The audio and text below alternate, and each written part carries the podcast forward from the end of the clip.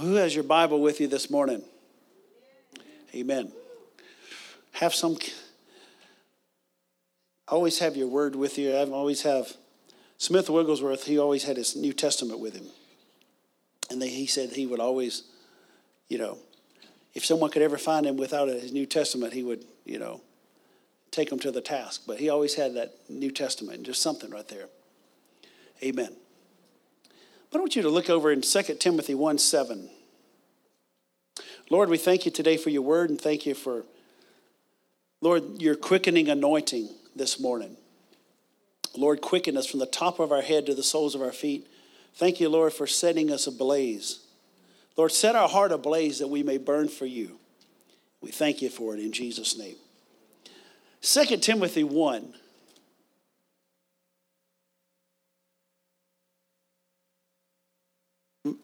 Verse 6.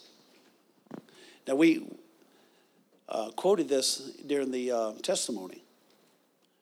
Wherefore I put you in remembrance that thou stir up the gift of God, which is in you by the putting on of my hands. For God hath not given us the spirit of fear. See, fear is a spirit. So he says, God's not given us the spirit of fear. But what, what has God given us? He's given us power and of love and of a sound mind. Not a crazy mind, not a mixed up mind, but a, but a sound mind. I mean, sometimes you just have to say that over yourself. I mean, you know, it's, it's crazy when people, in, you know, in, of course, in high school, I wasn't born again, but, um, you know, kids just, unless they, they are born again and walk in the light, they're just messed up. right? All of us. If we weren't, if we weren't born again, you can be an adult if you're not born again, then, then your, your mind is going to be messed up. But, you know, what was one of the things people would say? They would say, me, or whatever they would say their name, being of unsound mind, do bequeath this. You know, they're leaving their last will and testament. I would never say anything of the sort. I have a sound mind. Amen. Say that. I have a sound mind. Hallelujah. So, what he says here, he says, I'm telling you to stir up the gift of God which is in you by the putting on my hands. So, Paul had laid hands on Timothy, and something was giving, given to him through the laying on of hands. Laying on of hands is a doctrine of Christ that we see in the um, book of Hebrews, chapter 6. It's a ministry um, we see in the church, but many times we don't see it in churches all throughout. Why? Because we don't do that around here, or we don't we don't accept that. But Jesus laid hands on people. Laid hands on people for to uh, receive healing. We see laying hands on people to be filled with the Spirit. But as believers, we have to do what he says here, and we have to learn to stir ourselves up. Brother John Osteen said this. He said, We need not so much inspiration as information. And I believe that. We need information more than just being inspired. But on the other hand, we need a lot of inspiration too. Who likes, who likes um, you know, people say, well, you know, I, I'm not into feelings, you know, I just, brother, you know, I'm not that loud. But, you know, I'll take all the good feelings I can have. All the good feelings, you know, when you praise God and you, you feel great and you just, I'll take all the good feelings. But we have to stir ourselves up. You have to wake up, and I'm just going to stir your, your pure mind by way of remembrance today. I'm going to stir you up today. You know, we need, the Bible talks about um, exhortation. The Bible talks about correction. A lot of times, correction is not in the mix in a lot of places, but the correction does have its place. We need to be corrected according to the word. But we need a lot of exhortation. There's a lot of people that just need lots and lots of good exhortation some, some encouraging from the Word of God. Can you say amen? You know, you just have to purpose in your heart when you get up that it's going to be a good day. You know, I asked a minister one time here in town. I don't think he's here. Years ago, he left. But we, my wife and I met with him one time, and and um, but then I saw him another time, and I said, "Hey, um, how's it going?" Well, I'm here. And I thought, boy, that's really encouraging. You can't even, you know, not even encourage yourself, and you're a pastor of a church. But you have to wake up and say, This is the day the Lord has made. I will rejoice and be glad in it. You have to stir up the gift that's on the inside. I want you to look over in 1 Timothy chapter 4. 1 Timothy, if you go back to 1 Timothy chapter 4, verse 15 says this. Paul, writing to Timothy, says, Meditate upon these things, give yourself wholly to them, that your profiting may appear to all. You know, no doubt we've seen in life and we've seen in different professions. I don't care if you're talking about a sports star or uh, you know basketball player, whoever. You'll see people that have given themselves to their craft. I can think of um, musicians that have given themselves to their instrument, have given themselves to doing what they do, and that have uh, transcended even what most people have, have ever done. You know, you think about even in sports, people that, um, you know, just think about Roger Bannister in 1954. He um, beat the four minute mile. Before that, no one had ever done that. But now that's like a common thing. When someone does something and transcends what's uh, unnatural, it opens the door and paves the way for other people to do the same thing. And so that's what God's wanting us to be. So notice he says here, give yourself wholly to them, that your profiting may appear to all. If you don't give yourself to something in life, then your profiting is not going to appear. You'll just be an average run of the mill person. God doesn't want us to be average. You know, there, there is an enemy called average. An enemy is called average. Oh, you know, it's just, it's fine. You know, we're just, you know what the word mediocre means? Halfway up the mountain. Hey, did you go to Mount Everest? Yeah, we got halfway there. You know, you, no one gets any uh, accolades for going halfway up the mountain, do they? you know, we, we went halfway up the summit and we saw the skeletons there and we just stayed right there. You know. He says, Take heed unto yourself and unto the doctrine. Continue in them, for in doing this you shall both save yourself and them that hear you. So I want you to notice what Paul told Timothy. He says, Meditate upon the things that you've received, give yourself wholly to it. So, what he's telling him is this just because something has been given in your life doesn't mean it's just going to pop to the top. You have a responsibility to give yourself wholly to the things of God and what you've received. You have to guard, you know, in church today especially, you have to guard against being bored with the things of God. I am not bored with the things of God. I don't let myself. I don't let myself get, get down. I don't let myself get to a place where, you know, it's just que sera. I don't let myself get to a place where it's just, you know, old hat. Don't let yourself get bored. You have to continually guard against complacency, especially in the day and hour we live. You know why? Especially as we see that stream going downstream. You know, any old dead fish can float downstream, it takes a live one to go upstream. And a lot of times it's uncomfortable, isn't it? Well, you know, I don't want to stand out. Well, you're, you're standing out already. So you might as well just get the whole thing. people make people will make fun of me. People will make fun of you. But you have to guard against that, that complacent. Well, you know, man, you know, I, I had a good run and I did pretty good and I've served the, the Lord. And, but no, it's not time to quit now. God doesn't want us to, to quit just like a, a um, you know, you ever just taken a candle, you blew it out, and you just see that little puff of smoke. That, that's not supposed to be our life. It's supposed to go out in a blaze of glory. Can you say amen? amen. We're supposed to be like a shooting star, you know, that's just like that. Not just something that's just, you know, you see one and it's just, there it goes. You never see it again. But our life is not just supposed to be like Jesse Duplantis made this analogy one time. He said, Lord, how do you see your people? He said, some people are like shooting stars. And he said, you know, like some, some are like this, you know, just a, a little light, just a little bit. But then you have that, that shooting star. Just, he said, what is that? He said, that's those that are baptized in the Holy Ghost and fire. Hallelujah. So I want to share this morning about having a fresh encounter with God. Having a fresh encounter with God. Being ignited with fresh fire. Everyone say ignited with fresh fire. You know, anyone who ever did anything for God had an encounter with God. You know that no one that was used of God that we see in the Bible none of those people were without an experience with God. Now, we know it's not all about experience, but if we've never had an experience with God, then there's something wrong as well. You know, it's like one, one pastor, he was about to be thrown out of his denomination because he had seen an angel. And, um, you know, they thought he was a heretic, basically. You know, who is this? Someone seen an angel. Finally, they, they were going around the, the table and they said, why don't we ask brother so and so? He's been an elder in our midst for many years.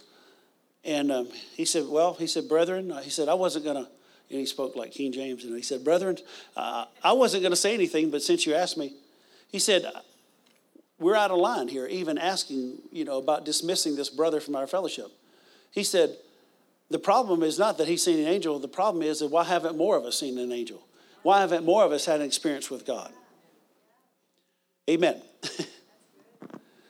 So every person had an encounter with the Holy Ghost at some point. And I'm not going into it, but you could look at Moses. Moses had this burning bush experience. I mean, even Paul the Apostle said this, and we'll look at this verse. He said, Have I not seen Jesus Christ our Lord? There's a lot of people that claim to be an apostle, but they've never had an encounter with God. They've never had an experience with Him. Paul said, Have I not seen Christ Jesus our Lord? But I want you to look over in, in Luke chapter 3. Now, last week, we're kind of bouncing on the back of last week because last week we talked about Pentecost. How many know that, that just because uh, Pentecost Sunday was one Sunday doesn't mean we wait 52 weeks? Every day is Pentecost. It should be for the believer. Luke chapter 3 and verse 16.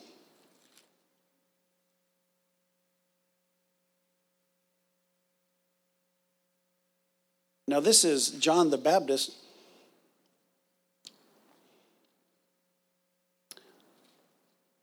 He says this John answered, saying unto them all, I indeed baptize you with water, but one mightier than I cometh, the latchet of whose shoes I am not worthy to unloose.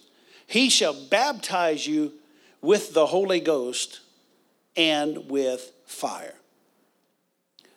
So, what's he say? He said, there's one mightier than me. He said, I'm not him. I'm not the Christ.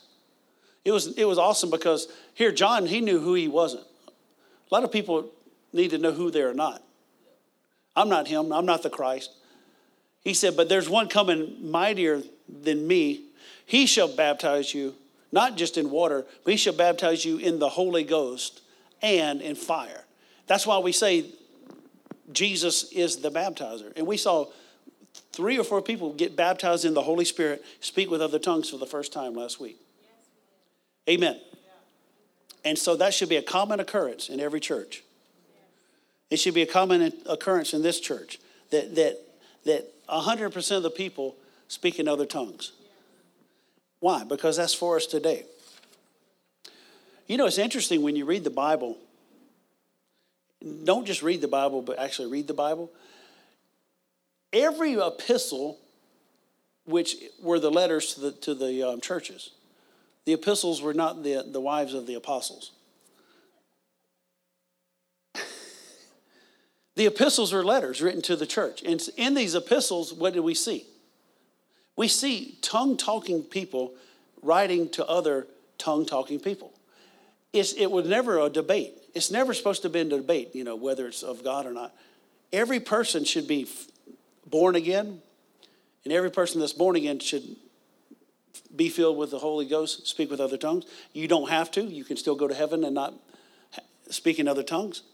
But what a blessing it is. What a blessing, what a benefit. And then every person that's baptized in the Holy Ghost, they should learn to grow up. Grow up in the things of God. And that's what God's plan is for every believer. But he says here, he said, He shall baptize you with the Holy Ghost and with fire. So we, we have to have this element in the church today. And, and especially as we see, just like I said, my eyes were just open even more, just, just the, the nonsense that, that's in this world right now. The nonsense that's in this world. You know, you know, I can guarantee Woody knows whether he's a man or a woman. Except the headless Woody. I don't think he knows. But just the, the, the way this world is in confusion. And you know what? If you don't want to know what the truth is in this life, guess what? Then you'll have a spirit of deception on you. Well, you know, I don't want this to be truth. And you know, the, the world is all about this. Well, this is your truth, this is my truth. There is no your truth and my truth. There's only the truth. And you'll perish if you don't have the truth. So why do I say that? I say this because, and I'm not getting into all the different things that, that this world is, um, we'd be here, you know, to the millennium. But suffice it to say, the church, we have to have the presence of God, we have to have the Word of God, and we have to have the fire of God. We have to stir up the gift that's on the inside of us. I'm going to baptize you with the Holy Ghost and with fire. So people have been baptized in the Holy Ghost, but they need that element of fire. Can you say amen? amen? Hallelujah. But you know, many people, when you talk about these things, they think it's some kind of strange thing. And some people, even today, you can turn over to Numbers chapter 16 while we're speaking. Numbers chapter 16. But you know, even in this day and hour, there are people that they they coined this term that we see in the uh, Old Testament that's called strange fire. And they try to coin it for people that actually have fire. Strange fire is not people that have the Holy Ghost. It might be strange to them, but that's not what the Bible's talking about. It's talking about strange fire. Strange fire is when you pretend to have the anointing, but you don't have it. That's strange fire. Because there's, there's people in the world right now, and, I, and it's not about naming a name or anything like that. There's people that's, that's made millions off writing books on strange fire. But I, I fear for those people's lives and I, am not afraid. But you know, the, the godly fear, you know, it's like these people are in, in, in on dangerous ground, blaspheming the Holy Ghost.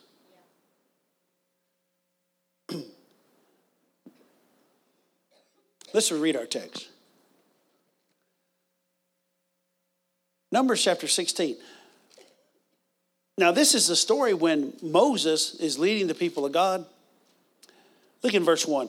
Now Korah, the son of Izhar, the son of Kohath, the son of Levi, and Dathan and Abiram, the sons of Eliab and On, the son of Peleth, sons of Reuben, took men. And they rose up before Moses with certain of the children of Israel, 250 princes of the assembly, famous in the congregation, men of renown.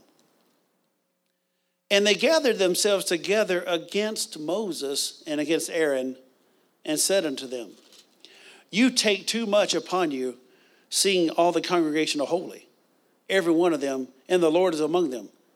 Wherefore then lift you up yourselves above the congregation of the Lord?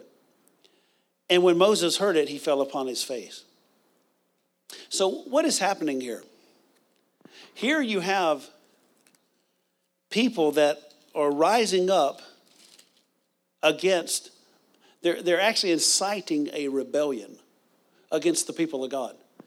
And these three men gather 250 people. Now, does that sound familiar? How many remember the Bible talks about Lucifer?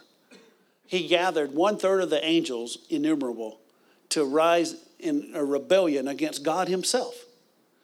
And so here, Korah, Dathan, and Abiram, they say, you know, hey, you take too much upon you.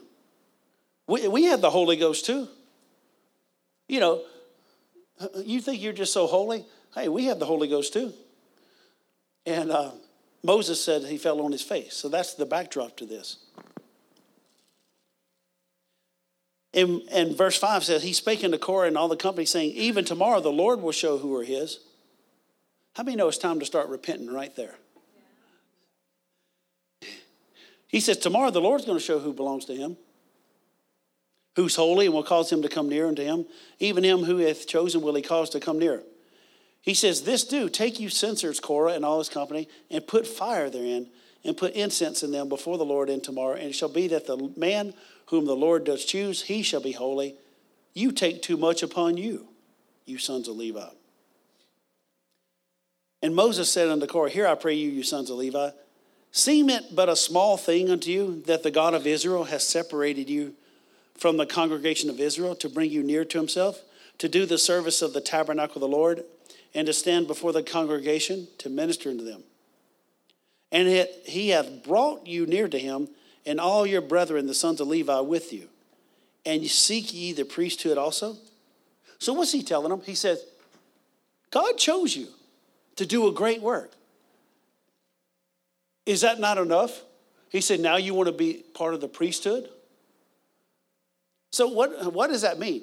People, we see people that, of course, in this place, in other places, people died because they got out of the wrong into the wrong office. So that's a lesson for us today. Stay where God's called you. Stay where God's called you. Don't try to do something else. Don't try to be who you're not. Just be who you are. And it, he hath brought you near to him, and all your brethren, the sons of Levi, with thee, and seek ye the priesthood also. For which cause both you and all your company are gathered together against the Lord. And what is Aaron that you murmur against him? And Moses sent to call Dathan and Abiram, the sons of Eliam, in which said, We will not come up. It is a small thing that you brought us out of a land that flows with milk and honey to kill us in the wilderness, except you make yourself uh, together a prince over us. Moreover, you have not brought us into a land that flows with milk and honey, or give us an inheritance of fields and vineyards. Will you put out the eyes of these men? We will not come up. what are they saying? I'm not coming up. I don't care what you have to say, Moses. And Moses was very wroth and said unto the Lord, Respect not their offering. I've not taken a donkey from them, I haven't hurt one of them. And Moses said unto Korah, Be you and all the, your company before the Lord, thou and they and Aaron tomorrow. Then skip down. And the Lord spake unto Moses, saying, verse 24, Speak unto the congregation, saying, Get up from about the tabernacle of Korah, Dathan, and Abiram. And Moses, how many know it, it doesn't pay to be about, be about rebellious people? It costs you. If you're around rebellion, that's going to get off on you. And Moses rose up and went unto Dathan and Abiram, and the elders of Israel followed him. And he spake unto the congregation, saying, Depart, I pray you, from the tents of these wicked men. Now, these are people that were, had been there in the company. Notice he say, well, you know, they're just a good brother, but they, um, they're missing it. You know, the Bible tells us many places in the New Testament, it says, and you see people acting a certain way, it says, distance yourself from them. Amen. I had, I had someone storm out of here. We had someone storm out of here a couple years ago because I, I, I, had to make a, uh, we had to bring some correction. All I did was read one scripture, and someone stormed out. Well, the Bible, if the Bible hurts, then so be it. I can't change the Bible. So if you're around rebellious people, that's going to get off on you. He says, Get away from these people. He called them wicked and touch nothing of theirs, lest you be consumed in all their sins. You know, it's just like when, the, when, when God said, Okay, I want you to get out of Sodom and Gomorrah. But what happened? They kept longing for it. In fact, Lot's wife, she had this longing for whatever reason it was in, in Sodom. You know what happened? The Bible says she became what she beheld. She became a pillar of salt. And so there's times where you have to get up and get out. You have to run. Just like Joseph when he encountered Potiphar's wife. It wasn't time to, to explain. It wasn't time to just say, you know what, I think there's a misunderstanding. He, he got up and he ran. with his coat in her hand. And of course, she framed him for the whole thing. But there's times to run. I mean, even Kenny Rogers got it right. There's a time to fold them, you know. Know when to walk away, know, know when to run. Some of you don't know who that is, but that's okay.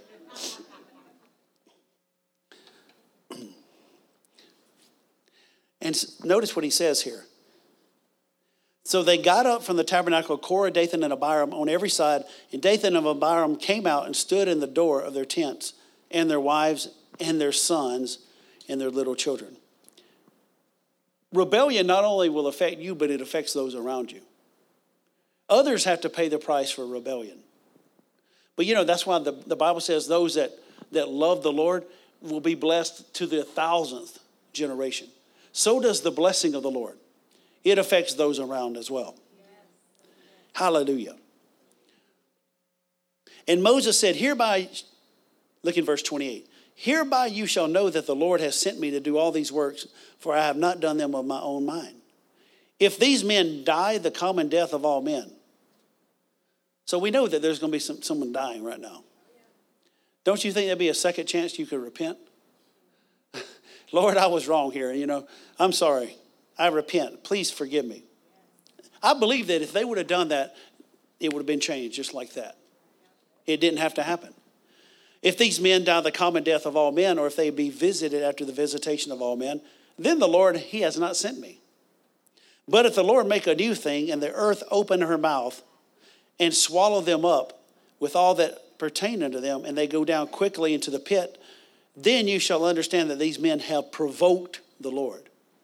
See, I want you to understand that when, when people rebel against God, they, they think that they had a pro- problem with Moses, didn't they? Yeah. But they had a problem with God. You remember what happened with Saul of Tarsus? Saul, uh, he said, Saul, Saul, why are you persecuting my Christians? No, he said, why are you persecuting me? You, you start coming against the Lord, he takes it personally. And it came to pass as he made an end of speaking these words that the ground clave asunder that was under them, and the earth opened her mouth and swallowed them up, and their houses and all the men that pertained to Korah and their goods. They and all that pertained to them went down alive into the pit. And the earth closed them up, closed up, and they perished from among the congregation. And all Israel that were round about them fled at the cry of them, for they said, Lest the earth swallow us up also.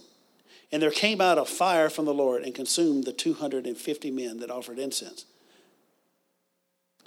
Verse 40 To be a memorial unto the children of Israel that no stranger which is not of the seed of Aaron come near to offer incense before the Lord, that he be not as Korah and as his company, as the Lord said unto him by the hand of Moses. So I wanted to read that passage because sometimes people today when they don't understand the, what the word says and they don't understand what the anointing is.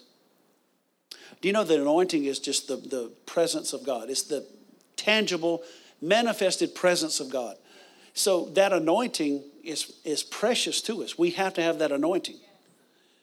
And, and so when people don't understand that, they make fun of it. And they call it things like strange fire. But strange fire is not when you have the anointing. Strange fires like these men here. When you're when when you are pretending and you're trying to offer up something and you don't have the anointing and you, you you're acting like you do. That's what strange fire is. Hallelujah. Thank God that we don't have to have something that's a counterfeit. I can have the true anointing today. And the thing we need, we need the anointing in every area of our life.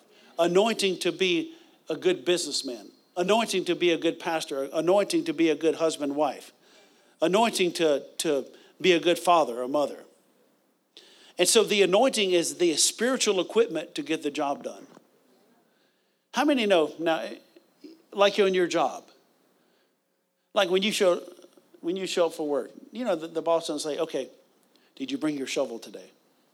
Hey, did you bring the um, the, the such and such? We, did you bring the new hoses for the hydrovac? You know, what do you know? You know that they're going to have all the equipment there. Why? Because you're working for them. Who goes into warfare at his own charge?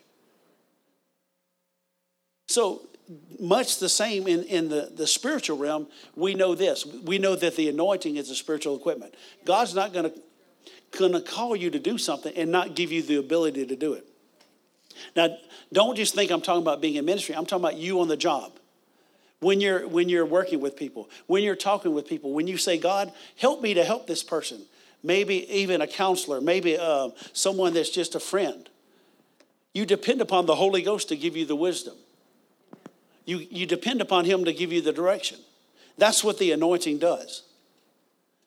And the Bible tells us that every believer needs a fresh anointing. Fresh. You know, the, the Bible talks about dead flies. You know, there's a scripture talking about dead flies in the apothecary. How many know that if you have this really nice perfume, dead flies are not a good thing for it? Well, it goes on to talk about having a little bit of folly, you know, for someone that's in reputation. But, you know, anything that stinks, anything that's dead, that's not the, that shouldn't be in our life. We should be full of life. We should have something that's that's stirring on the inside of us. Psalm 92:10 says this, "But my horn shalt thou exalt like the horn of a unicorn. I shall be anointed with fresh oil. Hallelujah. Say that. I shall be anointed with fresh oil.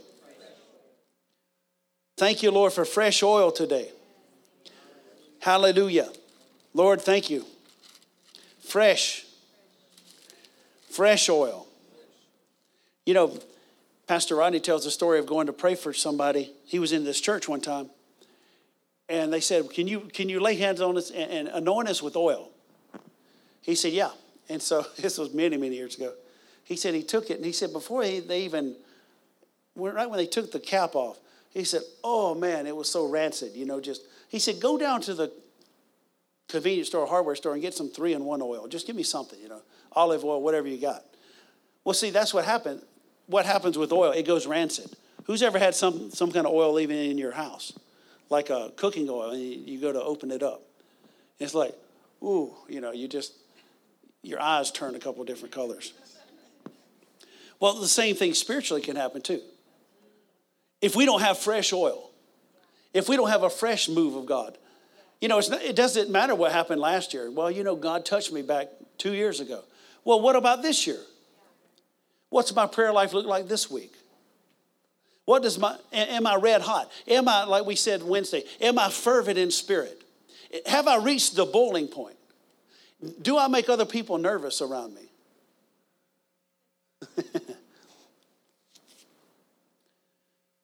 My horn you shall exalt like the horn of unicorn. I shall be anointed with fresh oil.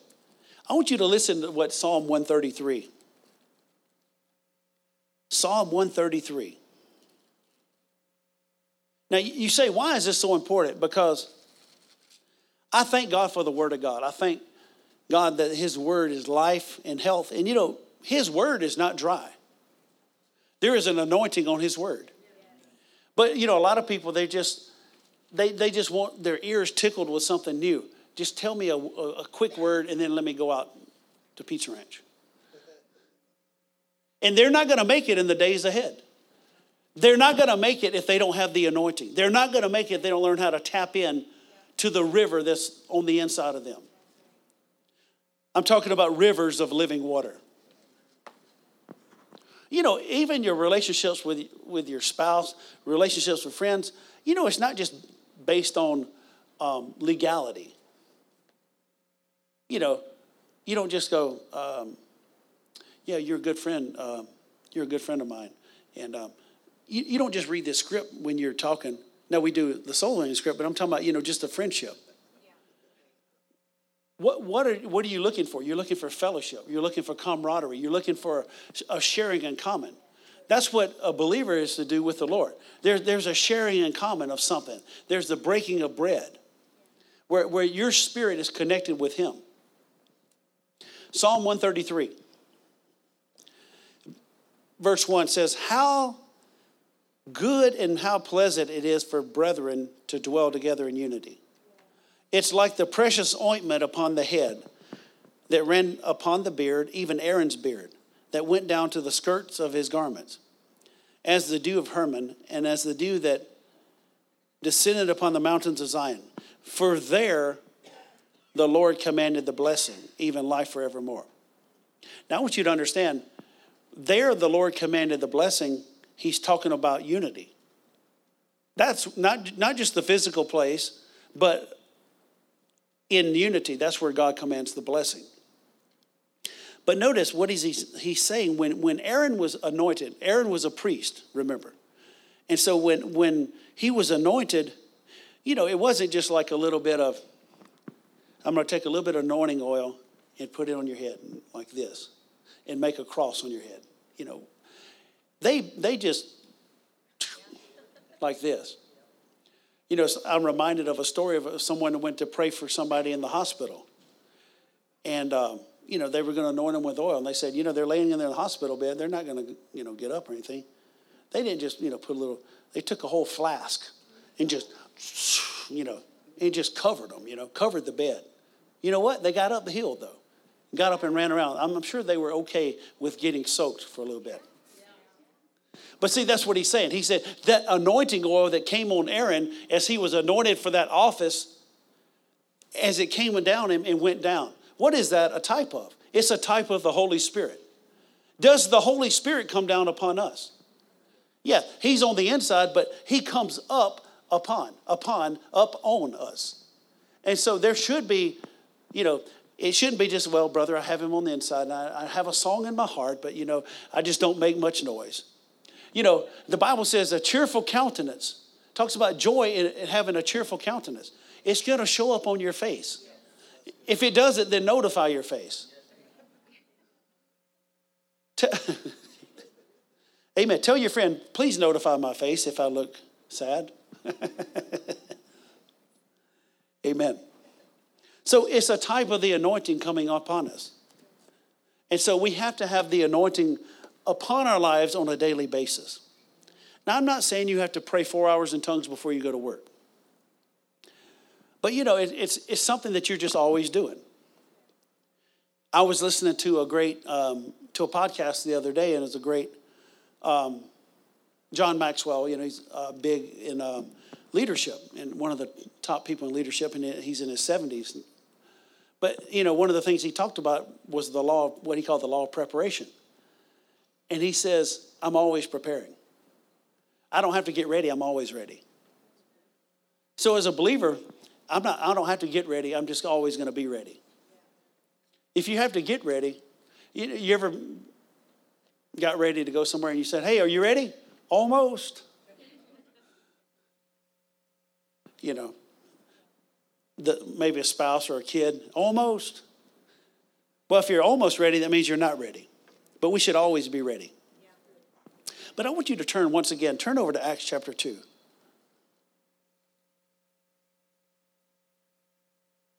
as they say, it's better felt than telt many times.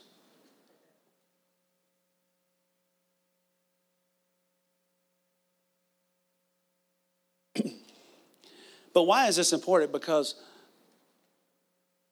you know, just having theory is not going to change people. But if you have a passion for God and you have a, a passion for souls and, and, and to touch people and, and the fire of God's in you, then you'll, you'll have 30 people that get born again. Acts chapter 2 and verse 1. And when the day of Pentecost was fully come, they were with all with one accord in one place, and suddenly there came a sound from heaven as of a rushing mighty wind, and it filled all the house where they were sitting. And there appeared unto them cloven tongues like as of fire, and it sat upon each of them. And they were all filled with the Holy Ghost and began to speak with other tongues as the Spirit gave them utterance. So they were all filled with the Holy Ghost and began to speak with other tongues. So when we talk about the fire of God, what, what exactly is that? Because people think fire, you know, did I, I didn't see a fire, you know, is that going to just hit me on the head? Am I going to be knocked over? The fire of God is the presence of God. And so that's why we need a fresh touch from God on a daily basis. We need to receive a fresh anointing and maintain the glow. Amen. One translation talks about that maintaining the glow. You know, maintaining the glow is, is that's part of your spiritual, uh, your spiritual health. Do you know that spiritual health is discernible, just like physical health? Now, you, you can tell if someone's not feeling good physically, can't you? You know, they're just not up to par and they're just kind of quiet. But, you know, the same thing can happen spiritually. Spiritual health is discernible as well.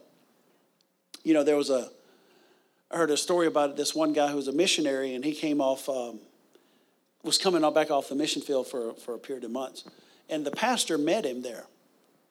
And after just greeting him, and just in the next, first five minutes, he said, What's wrong? He asked the pastor, What's wrong? I said, Nothing's wrong. He said, You're not, you're not up to par spiritually.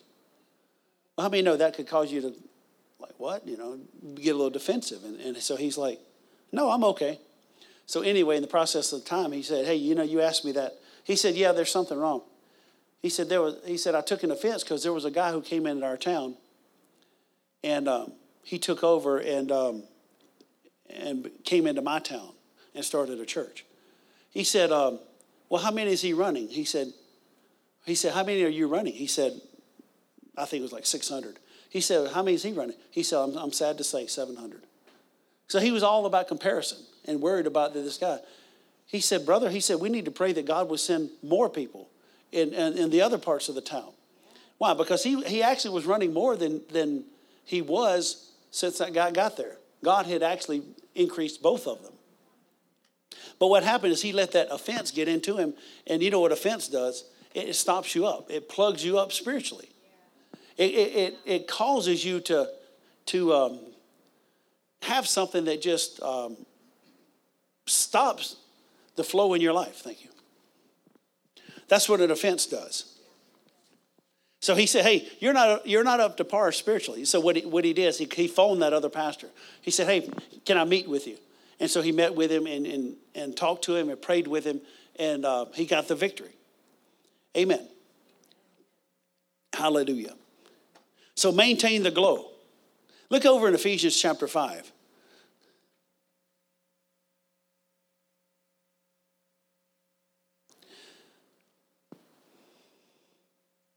Part of having the glow in your life is having a song in your heart. That's why when we come here to worship, you, you should just draw an imaginary circle around you and the Lord. Don't, don't even think about who else is here. If you want to look one way, just look straight to the screen, look at the words. But I do. I just draw, draw an imaginary circle around yourself and say, Lord, whether anyone else gets anything or not, I'm, I'm here to receive from you. I'm here to press in. So part of having that glow is having a song in your heart. If you and if you ever lose that song, you better get it back really quickly. Because many times that song turns into someone done me wrong song, you know. It turns into, you know, you don't know, no one knows the trouble I've seen and it turns into, into agimonies and you know it's like they say most country and western songs if you how many remember years ago they had this big thing about um, about you know subliminal messages in, in hard rock music? Who remembers that? You know and they say if you turn it backwards you, you can hear satan's voice and you hear all this stuff. Well you know i mean i don't doubt it but you know it's like they say country and western songs you, you play it backwards and you get your dog back, you get your pickup back, you get your wife back, and you get all your property back. Because that's, that's what a lot of the songs are. You lost it all, you know. But Ephesians 5 tells us in verse 18 don't be drunk with wine wherein is excess, but be filled with the Spirit. So he's likening being filled with the Holy Ghost to being filled with wine. Speaking to yourselves. How, how many know people that, that really drink? You know, they, what happens? They speak to themselves. They sing, even if they can't sing, they, they, they sing a song. Speaking to yourselves.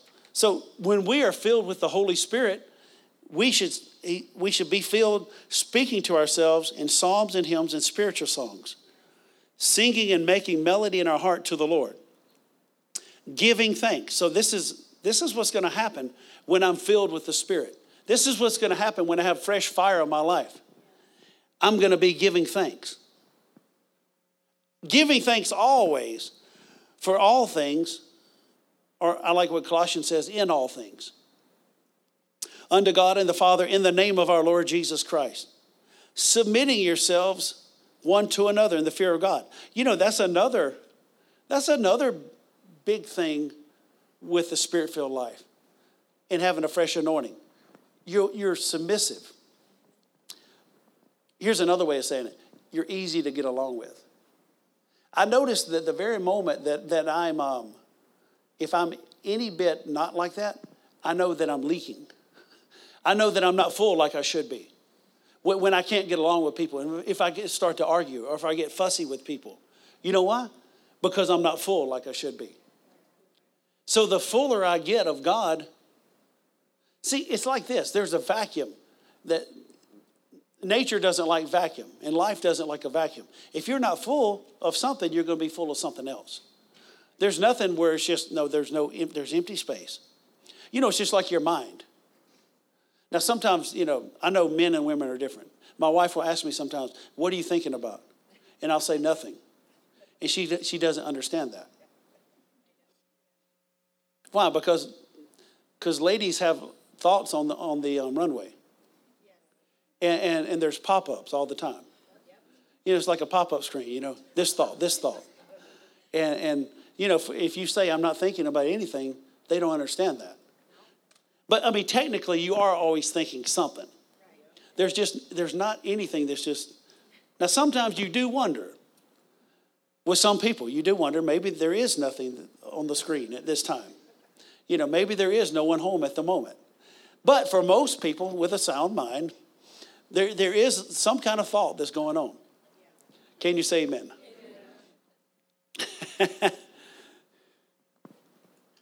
Where were we? So, submitting yourselves one to another in the fear of God. The more that you are full, the more that you have that anointing. See, the anointing doesn't make you weird, it just helps you to in every area of life. The anointing doesn't make you where you're like, uh, you know, when you say the word spiritual, you know, some people think, oh, they're so spiritual, and they think oh, they're just kind of floating up, you know, in, in some kind of realm. No, the anointing just helps you to be a better person in every area of life. So, what does fire do? What does fire do? It cleanses, yes. Why do we need the fire of God? People say, is all that necessary? Well, it depends how far you want to go. But number one, fire purifies, fire cleanses. 2 Corinthians 7 1 says this Having therefore these promises, dearly beloved, let us cleanse ourselves from all filthiness of the flesh and spirit, perfecting holiness in the fear of God. So, since we have the Word of God, since we have these great promises, and, we allow His anointing to affect us, what are we going to do?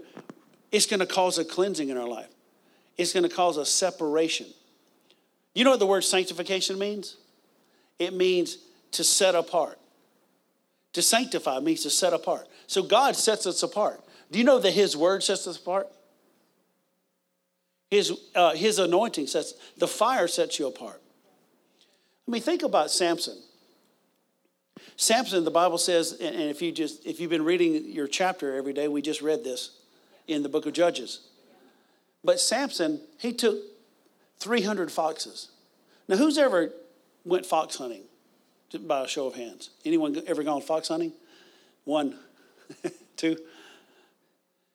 I've never been fox hunting, and I've been deer hunting and other kinds of hunting, but um, mostly the, the, unprofitable ones where you just sit in the tree and, and while your time away and uh, wait for the person that you went hunting with to come pick you up with their hunter orange on, hopefully. Um, but never, you know, have hunted a fox. But to me, it doesn't sound like an easy thing to do. And so you know, and it's, it's a very detailed thing, you know, and, uh, to, to do all this and round up the dogs and all that. But, you know, you think about he, he captured 300 foxes. And what did he do? He tied them two by, you know, two of them together, their tails together, and set them on fire. Now, there was something in those foxes that by, by just sheer fire and compulsion, they had to go. You know, they didn't just say, well, boy, I, I sure have a, have a fire on me. Boy, we better take off in the, in the woods. There was something of necessity. I mean, people say all the time, they say, well, you know, I'm, I'm just a reserved individual. But, you know, if you go back to one of those um, outlets over there and, and, and take a screwdriver or, or you know, and it put 110 power on you, Who, who's ever been shocked at one time in your life? I mean, thankfully, I've never been shocked. I've, I've stood on electric fences and things like that, and that, that, that hurts, you know. It's, especially when it's on a bare leg, you know, and you're just like, ow. You're just crying, you know. I was probably like 10, 12 years old, and just like, it hurts bad. But, you know, even the, the, the quietest among us, when you get fired, there's a necessity. You know, um, our pastor tells a story when he was growing up that, that his mother said, Do not do that, you know, because he was wanting to put something in the, in the outlet. And, and theirs weren't just 110, they were 220s. And so he said that uh, he wanted to do it. And he said, Do not do it. His mother said, Do not do that. And of course, what did he do? He was five years old and he said, I'm going to do it. And, uh, and don't listen to this, okay? Uh, so he put, put that there and he said, I got a revelation all of a sudden. And so he, he told his little brother, Basil, who was three years old, he said, Do not do it. So he said, Well, and what does a normal brother? Well, he did it. I'm to do it. So he did it. And, and all of a sudden, he had the revelation do not mess with the 220 outlet. Why? Because there's power there. But see, that, that, that power is not to destroy us, that power is to purify us. So let me just give you this. You can have the fire now you can have the fire at the judgment seat of Christ, or you can have hellfire. You can have fire now. Now, who thinks with those three you would say, I want fire now? So I can have fire now. I can have fire at the judgment seat, which we, we're still, because the Bible says that all of our works are going to be on display, and the fire of God's going to hit it. And what's going to happen? Either there's going to be wood, hay, and stubble, or gold, precious gold, you know, precious stones, silver. Or you can have hellfire. And so that's why the Bible tells us to judge ourselves. So, what is the choice that we have now? We have to allow the Lord to do a work in our life on a daily basis. Lord, do a work on the inside. It has to be your prayer. God, do a work on the inside of me. I don't care if I look unrecognizable. I don't care if people, when you get through with me, if people don't even know who I am. Lord, I want you to have your way in my life. Do a work on the inside of me. Who would have that as their prayer today that you would say, Lord, do a work on the inside of me? Lord, let me not be the same. Hallelujah. We used to sing this song years ago. Um, one of the, like the chorus um, said, um, you are the potter, I am the clay. Come mold and make me. This is what I pray. Change my heart, oh God. And see, that's where the heart, that's where the, the change actually occurs, is in the heart. You know, you can come to church and have a fat head, but what God wants is a fat heart. What does that mean? That means a heart that's inclined to Him. That means a heart that's, that's attuned to Him. The Jer- Jeremiah 2, verse 13 says this For my people have committed two evils. They have forsaken me, the fountain of living waters, and they've hewed out cisterns, broken cisterns that can hold no water. So we know that a, a cistern is a reservoir. Who's ever seen a reservoir? Or even like those, like the, the liners, you know, that you see with, you see on the oil site, you have the big liners and stuff. Just think of something like that. That's just a holding tank, it's a reservoir. God says this My people have committed two evils. They've forsaken me, who is the fountain of living waters. See, He's the fountain. He's the fountain. And what they've done is they've, they've made these broken cisterns that can hold no water. So, what God wants to do, maybe you came into this place today and you say, you know, I feel like a broken cistern. There's been times where we, we felt like a broken cistern. We felt like a, a cracked pot. We, we felt like um, something that was broken. But what God does is He molds us, He makes us, and He puts us back together. And when He puts us back together, then He fills us. Um, the Bible tells us over in Matthew chapter 12, how many remember the Bible says when, a, when an evil spirit goes out of a man, you know there's still evil spirits today? Even more uh, rampant than, than ever before, I believe. But you know, the Bible says when, when the evil spirit goes out of a man, then he, he goes through dry places seeking rest. And, and he can't find a place. That's why demons, they, they're disembodied spirits. They always are looking for a home. That's why if they can't find a person, they'll go look for an animal. And that's what happened in Jesus' day when he cast the spirits out and they went into the swine. It was the first time we see deviled ham in the Bible. And so um, what happened is these spirits, though, they go looking for rest, seeking none. They say, I'm going to go back to the house where I came from. And they went back to the house, talking about that body, which is not truly their house. Lying devil. He said, I'm going to go back to my house whence I came. And he went back and found it swept and clean, but it was empty. And what happened is he did this. He brought seven other spirits more wicked than himself. And the worst state of that man was, the last state of that man was worse than the first. So, what happens when you get free? What happens when you get delivered? You get free and you get clean, but then you have to get filled up. What do you fill up? The Word of God. You fill the Word, you, you renew your mind with the Word, you, you get filled. I mean, you just saturate yourself, just like a sponge. You just, somebody bumps into you and they're like, oh, sorry, man. And, and, what comes out? The word comes out. You know, the water comes out. The, the water of the word comes out. That water, and that water cleanses you. But then you also, you get filled with the Holy Ghost. You get filled. And, and a, a lot of people, a lot of people, I'll just be honest, a lot of people just, they, they have enough fellowship with God not to backslide. But I'm not looking to just I'm not looking to just stand on the fence. Who's ever, who's ever like crossed the fence and stood on the fence? Have you ever fallen? It, it's not good, is it? You straddle the fence, what's going to happen? You're going to be like, yeah, like this, and it hurts really bad too. But you get filled up, and you just say, God, Lord, I just thank you today. Lord, for a fresh anointing. You know, even you just have to work out your own salvation with God. You work out your own salvation with what works with you. Maybe in the morning time, you just say, you just pray for five minutes and say, Lord, I thank you right now for a fresh anointing upon my life today. I thank you, Lord, for, for clothing me right now with, with power. I thank you that greater is he that is within me than he that is in the world. And what are you doing? You're stirring up that gift. Oh, you feel it, you feel it just like, oh, said, but again, you know, you just you feel that thing just getting primed up. And you're just like, oh yeah, yeah. And you just start you, you start talking to yourself. You begin to prophesy to yourself. You begin to stir up the gift of God. Amen. That's how you get full.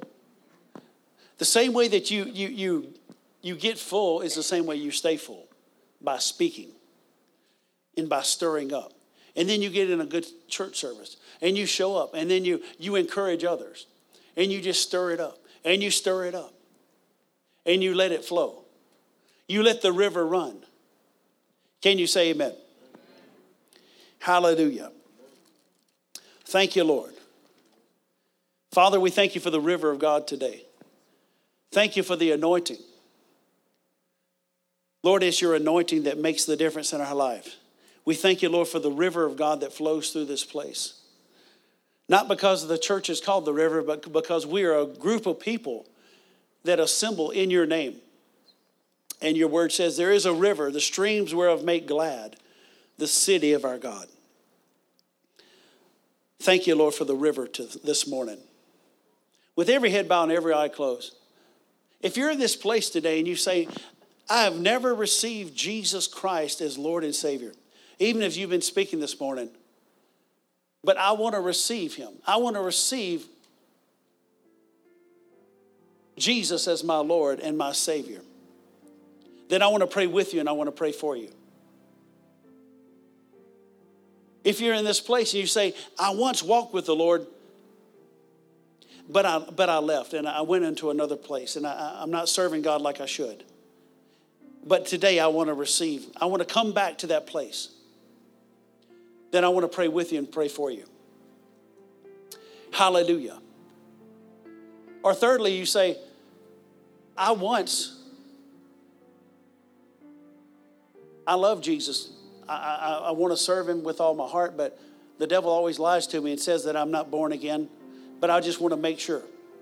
If that's you on any three of those, with no one looking around, just slip your hand up say, Pray for me. Thank you, Lord. Hallelujah. Thank you, Lord Jesus. Hallelujah. I want to do just like I said.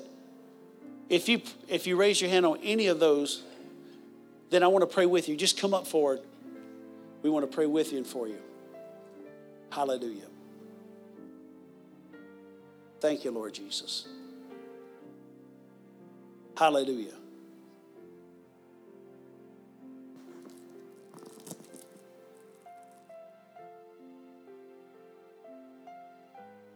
Hallelujah. Thank you, Lord Jesus. Thank you, Lord. There may be others. If you didn't raise your hand, but you still want to be included in this prayer, then just come up. Thank you, Lord Jesus. You know, we all have to recognize the spiritual temperature of our own heart.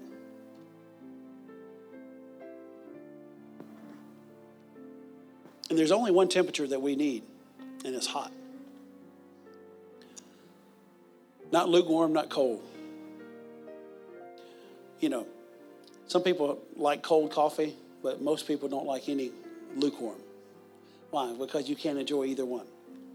You either want hot or you want cold. So we, we have to, on a daily basis, and, and look, we don't go by feelings. Thank God. You know, there's times I don't feel saved, sanctified, and filled with the Holy Ghost. Honestly, there's, there's times where you don't feel like, you know, you have just scaled the highest mountain. But thank God that in those times you know what the Word says. But then you just stir up the gift. Hallelujah. Thank you, Lord.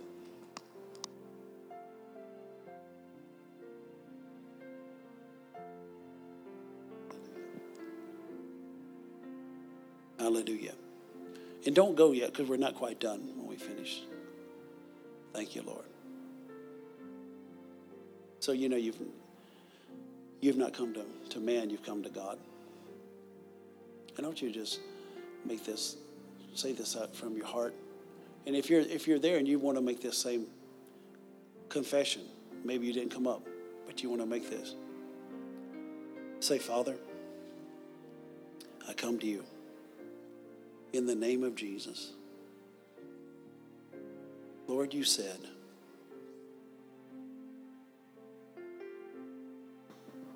if I confess Jesus as my Savior, I would be saved.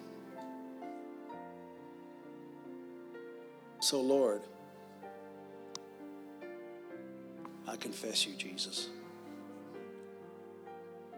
as my Lord and my Savior. Wash me, cleanse me, change me, fill me. Let me never be the same. In Jesus' name,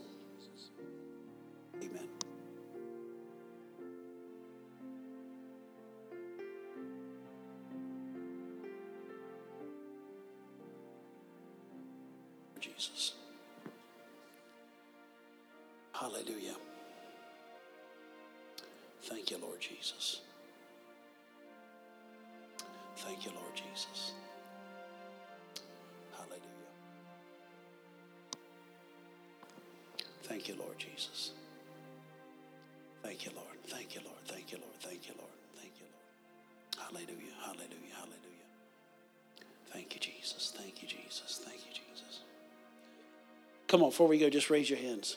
Just lift your hands. Hallelujah. Father, we thank you right now for fresh fire, for fresh anointing. Now, in Jesus' name. Now, in Jesus' name. Fresh, fresh, fresh, fresh anointing, fresh anointing, fresh anointing, fresh anointing, fresh, fresh, fresh, fresh, fresh, fresh, fresh, fresh anointing, fresh anointing, fresh, fresh, fresh, fresh, fresh anointing, a fresh anointing.